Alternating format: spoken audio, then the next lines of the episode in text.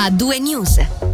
In apertura una notizia arrivata in redazione nel tardo pomeriggio, ieri poco dopo le 19 in territorio di Frasco e c'è stato un infortunio in montagna con esito letale. Stando a una prima ricostruzione, un uomo la cui identità è ancora in fase di accertamento stava effettuando un'escursione in zona Passo di Piatto a circa 2000 metri.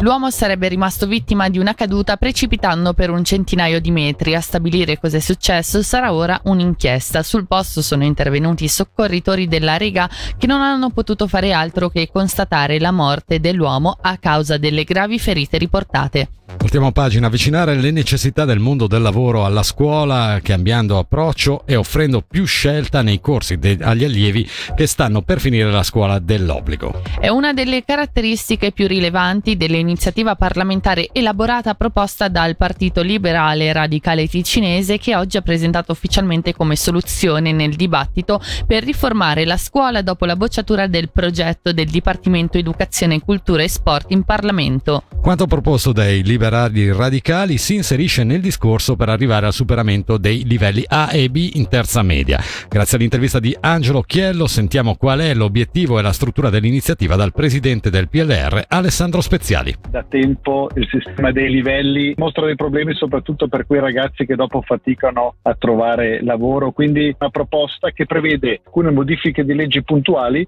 ma poi diamo anche degli indirizzi per una scuola che sappia orientare meglio e che sia più aderente alla realtà e soprattutto ai percorsi che i ragazzi affronteranno dopo le scuole medie. Un aspetto importante è quello che poi ci differenzia dal vecchio sistema dei livelli, che poi la licenza che i ragazzi avranno in mano è una licenza di pari dignità, uguale quali saranno le loro scelte, le loro opzioni, è una licenza che premia praticamente la scelta, premia la personalizzazione del proprio percorso senza creare dei ragazzi di serie A e serie B, ma dando tutti pari dignità indipendentemente dal percorso formativo che hanno scelto. Per alcune materie chiediamo che possa essere adattato l'approccio. Se pensiamo alla matematica, se pensiamo al tedesco, ma possiamo anche pensare ad altre materie, magari a dipendenza se uno andrà al liceo e poi all'uni, oppure andrà all'apprendistato, come insegnare le materie può essere fatto in un approccio diverso, non a livello serie A serie B, velocità 1 e 2, ma proprio con un approccio diverso. Dopo c'è un altro aspetto su cui vogliamo puntare, soprattutto quello di avere un percorso più opzionale che i ragazzi e le ragazze possono scegliere liberamente in quei settori e lì sarà interessante poi insieme a tutto il mondo della scuola individuare quei settori e quelle materie che in futuro e anche adesso c'è bisogno. Pensiamo al settore sanitario, dell'industria meccanica, eccetera, eccetera. Ecco, avvicinare un po' l'attualità del mondo del lavoro alla scuola. L'obiettivo è che già l'anno prossimo si possa iniziare perlomeno con una sperimentazione. L'altro obiettivo è quello ovviamente di coinvolgere il maggior numero di persone. Noi abbiamo fatto delle modifiche puntuali e dopo insieme agli insegnanti,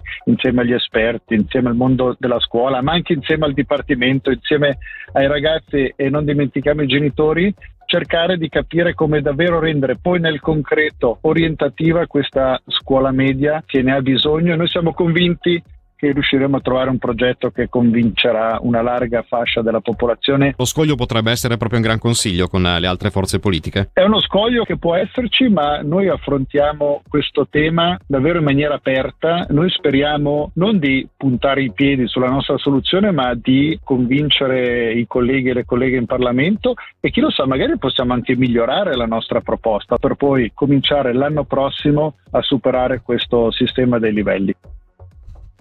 E cambiamo tema, le banche ticinesi resistono nonostante si siano molteplici le incognite dei mercati. In estrema sintesi è il quadro emerso dall'assemblea dell'ABT, l'associazione bancaria ticinese, tenutasi questo mercoledì in un momento difficile per tutta l'economia mondiale. L'accento in questo senso è stato posto sugli strascichi della pandemia, sulla volatilità delle borse, sull'inflazione e soprattutto sull'incertezza generata dalla guerra in Ucraina.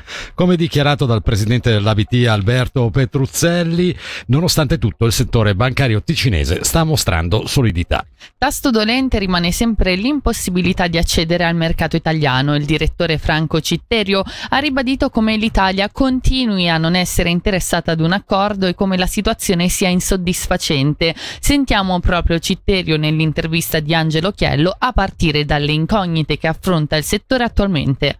La situazione instabile è dettata evidentemente soprattutto dal conflitto bellico che ha scatenato una serie di conseguenze evidentemente a livello politico eh, ma anche a livello economico. E qui alludo in particolare alla questione delle fonti energetiche, alla questione delle materie prime che sta incidendo non da ultimo anche sui mercati finanziari, quindi le banche in particolare quelle che fanno gestione patrimoniale in questi mesi sono sottoposte evidentemente a grosse pressioni e quindi anche a, a problemi di calo dei valori di borsa, quindi una situazione instabile. Non dimentichiamoci, usciamo da una crisi pandemica che comunque ha lasciato delle tracce. L'operazione Covid crediti alle imprese è stata sicuramente un buon banco di prova anche per dimostrare le importanti correlazioni che ci sono tra, tra mondo finanziario e mondo industriale. Comunque una buona collaborazione che ha permesso all'economia svizzera e poi evidentemente soprattutto a quella ticinese di parare un po' i colpi di questa crisi. Le chiedo anche come sta il nostro settore bancario ticinese qual è il ruolo adesso degli istituti eh, con questa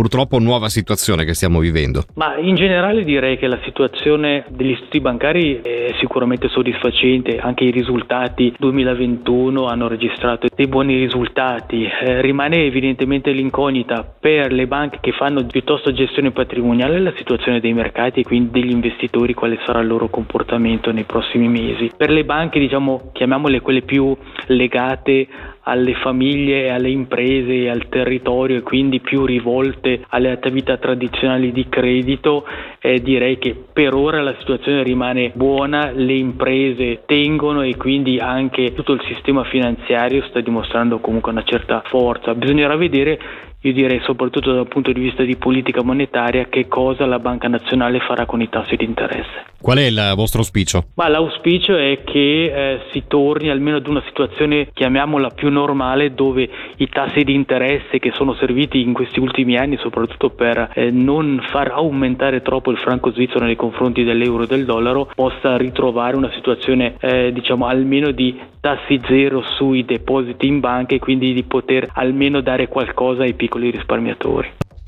Infortunio sul lavoro oggi poco dopo le 12.30 in un cantiere a Corteglia un operaio italiano di 62 anni è caduto da circa 1,20 m di altezza battendo la testa mentre effettuava dei lavori di messa in sicurezza. Sul posto polizia e soccorritori che hanno giudicato le ferite serie.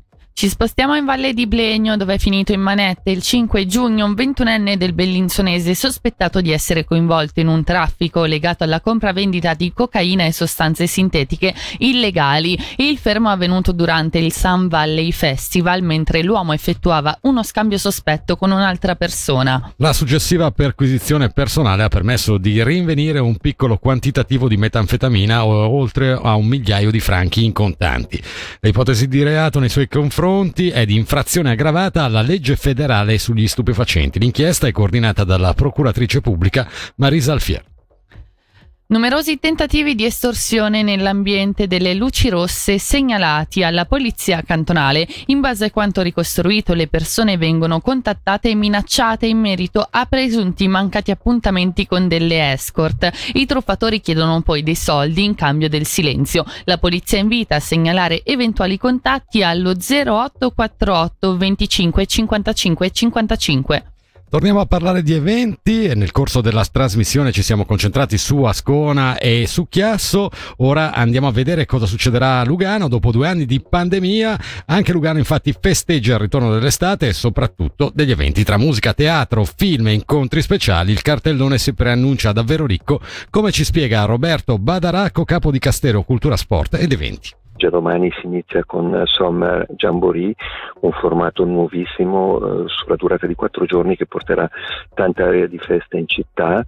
Poi si continuerà con gli Harley Days, già conosciuti a Lugano, eh, dove ogni edizione riscuoteva un successo incredibile poi arriverà il formato diciamo così normale di Long Lake con ses, sei festival differenti in varie location della città, quindi si animerà tantissimo come il Basker, come tanti altri festival. Avremo chiaramente Lugano Marittima aperta durante tre mesi, anche questo è un valore che ci mancava e poi si continuerà fino a Blues to Bob, la festa nazionale del primo agosto con i fuochi, finalmente i cortieri delle associazioni, fino a Blues to Bob a fine estate, fine agosto, con uh, la sorpresa di una giornata dedicata a Estival Jazz, una giornata veramente esplosiva con eh, primissimi attori e poi ci sarà Bruce Dubop nel suo formato conosciuto con anche artisti internazionali molto conosciuti.